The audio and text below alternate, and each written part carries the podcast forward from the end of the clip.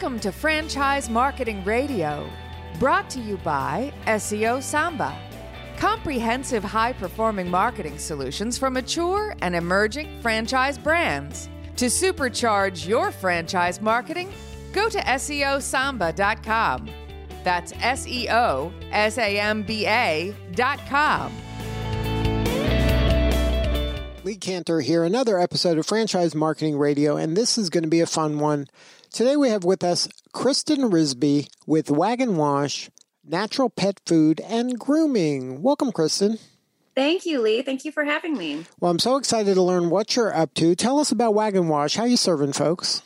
Oh, Wag N' Wash. It's fantastic. Uh, Wag N' Wash is um, in our communities just that one stop location for cats and dogs um, and their parents to come in for um, food, for supplements, treats, and biscuits, uh, but also toys, self wash services, um, and full service grooming. So, now how did the idea come about?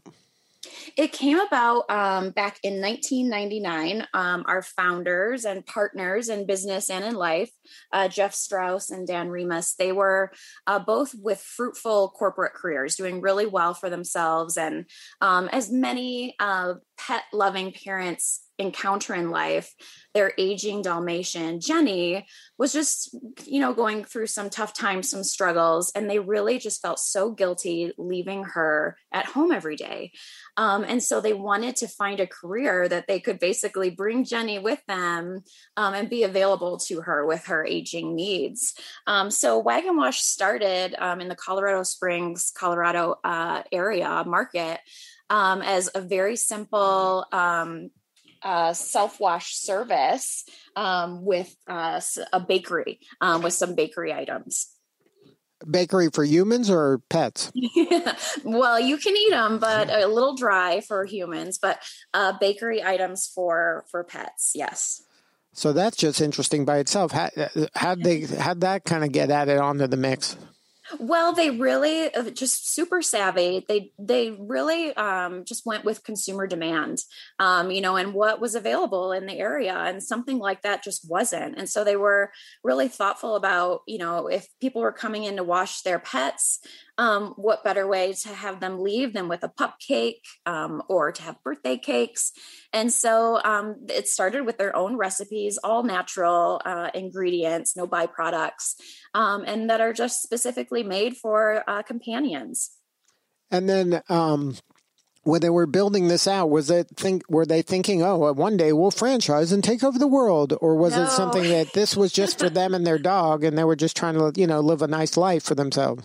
Absolutely no. They, I don't think it ever crossed their mind. Um, as obviously um, intelligent men, they knew that there was an opportunity to grow, and they actually um, opened five total stores in Colorado. Um, and so at that point, then they really thought, you know, we've got something here, and we need to talk about how do we continue to grow it um, beyond these five corporate stores. And so that's when, you know, at looking at growth opportunities, they really narrowed in on the franchise growth model. Now, um, so how did you get involved? Oh well, I I have a 200 pound Saint Bernard um, teddy bear, and I am a, just a pet lover. Grew up with animals; it's been my life. Um, but I've been in franchising my entire career, um, definitely on the health and wellness side for adults and children in different um, categories. Uh, but this position came up a few years ago, and I couldn't believe it. It just it was a vice president of marketing position for Wag N' Wash, so it was franchising, marketing, and for pets, um, and for a brand that I was aware of. I wasn't actually a customer yet, which was interesting, um, but I, it just seemed too good to be true. Um, and so, yeah, I was hired on, and I, I've never worked for a brand that I've been so incredibly passionate about and believe in um, so much. So it's been a wonderful experience. So now, when you got involved, uh, and you were, I guess, um, had all this background in franchising and had seen other uh, systems work and and have kind of the expertise that maybe these the the founders lacked, were yeah. you able to um, just take what they had and then just starting adding your jazz hands to it and make it kind of a more robust franchise friendly system, or were they pretty much, or were they pretty close? Well, um, they had invested in senior um, franchising talent a couple years before I started, um, but the marketing still had some work to do. Um, I've been with emerging franchise brands before, um, and so it really it wasn't um, something that was uh, you know like oh shoot you know look at all this stuff I have to do. It was oh my gosh how amazing look at all these great things that can be opportunities for the brand to add in. Um, so I came in and um, there, you know, some simple fixes that, you know, if you, you know, weren't in franchise marketing, maybe you wouldn't be aware of. Um, and so, you know, we've made some huge changes. Um, and one of which in the pandemic, you know, just using the brand fund differently um, than we had been in the past, uh, just was a game changer in, ter- in terms of how we were doing digital marketing and how that can just take that brand awareness to another level to really drive that brand funnel to consideration um, for the franchisees to really just get them in the door. Um, so yeah, it's uh, simple things for you know an emerging brand to get started, um, but nothing that was too crazy or broken. That's for sure. So now, as part of kind of the culture of the organization, um, community involvement is not just kind of lip service. That's an important component, I guess, when you're serving a community, number one, but also when you're attracting franchisees. Absolutely. Yeah. Um, you know, having that mentality of you're not just working behind a counter, um, you are a face in the community, you're a brand ambassador for Wag N' Wash, um, you're a friend, you know. Um, and so our uh, franchisees are out and about, they're supporting local rescues, adoption groups. Um, and various other local organizations that are important to them. Um, but that is the you know one of the big differentiators with Wag N' Wash um, to many of our competitors is we're locally owned and operated, um, and I think you know it, um, you know big brands are obviously very important, but there's something so beautiful about a locally owned business. People, consumers just want to do business with those um, people they know and trust, um, and so absolutely our, our franchisees deliver on that. So now, when you're talking about community involvement, you mentioned the rescues and the and the different kind of uh, probably nonprofits that are in the area that are serving that same group. What are some other ways where uh, Wag N' Wash folks get involved locally, and what some of the activities are doing to kind of help support those local, uh, you know, nonprofits? Yep. Um, so as a as a brand, we um, have been supporting Freedom Service Dogs for several years now. Um, Freedom Service Dogs develops um, canines into support um, support for people with disabilities, some of our veterans, um, and just a beautiful organization based here in Colorado as well. Um, and we also have gotten involved with the Trevor Project, um, you know, obviously um, being a very inclusive brand, it was important for us to give back, not just in June for Pride Month, um, but throughout the year um, to really just you know not just say we're inclusive and and live those values with our employees and customers but to also give back to those organizations that are supporting our youth.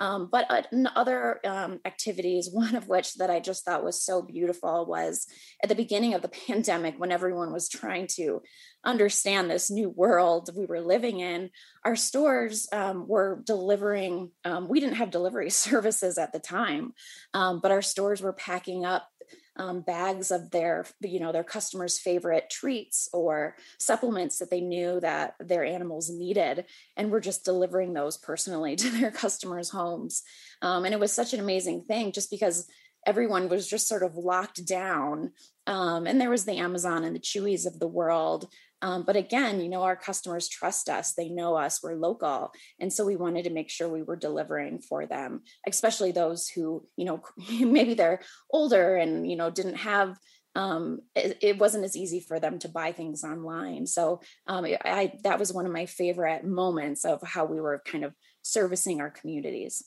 Now, during the pandemic, were you able to help the franchisees that maybe were struggling and didn't know how to handle kind of the disruption, was there something that as a franchisor you were able to do to kind of make their life easier to help them through this? Yeah, you know, um, we, it was all hands on deck as as everyone, every business was. Um, we we completely took over marketing. You know, the brand fund. We stopped. We we paused certain activities um, that weren't beneficial, to, you know, for taking marketing off their hands. You know, maybe there were just extra things we were doing. Um, so we immediately did that. Um, we really refreshed our brand, to be honest, in the midst of a pandemic. Um, is just kind of this cleaner, fresh looking brand presence, which amazing that that happened during a pandemic.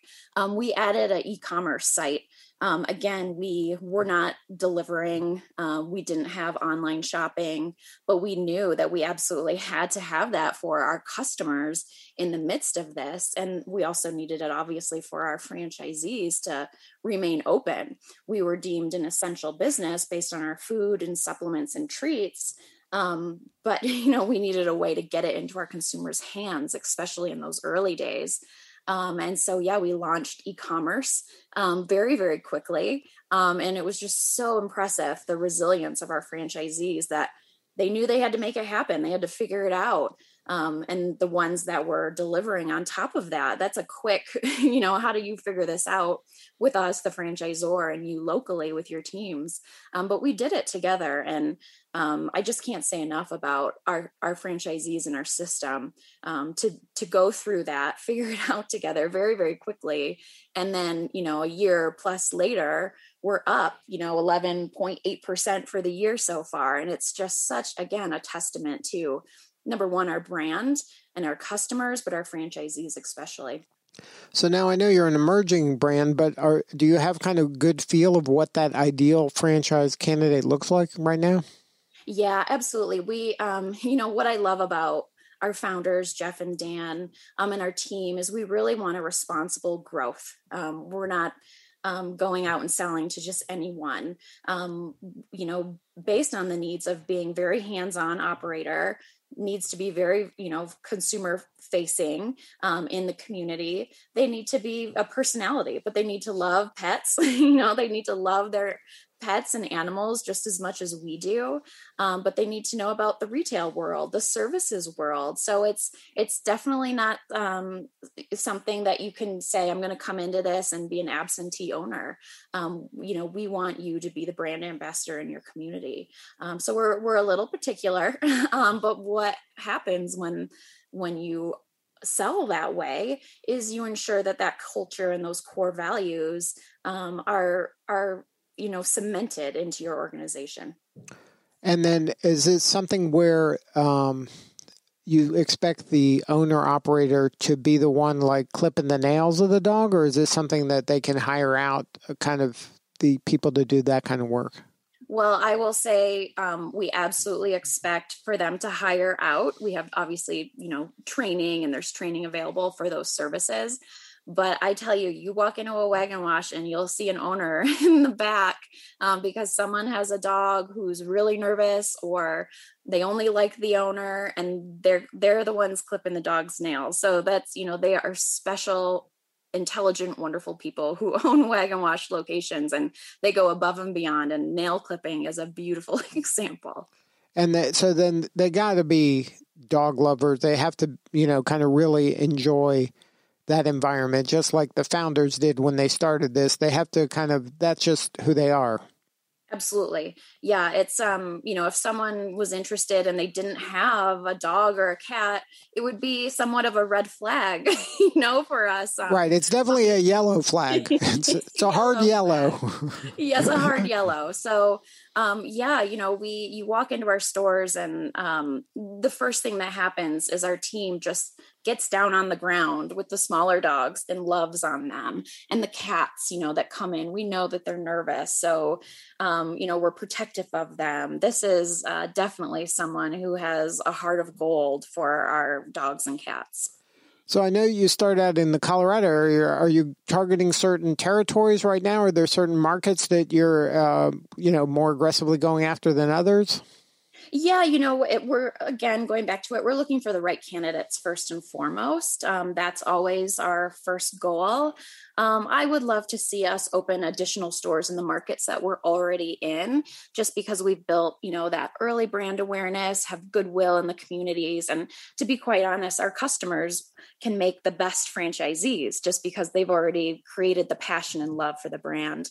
Um, but we're looking in new markets, Atlanta, um, Dallas um, you know, we're opening our new store, our newest store in Missouri, um, in the St. Louis market. So we're definitely open, but um, again, it comes back to we just want to make sure we have the right individuals um, living our brand day in and day out. Is there kind of a type of market that's better than others? Like, does it do better kind of in the suburbs, exurbs? Does it have to be a big city? That's a great question, and one that is just baffling to us. We talk about it a lot.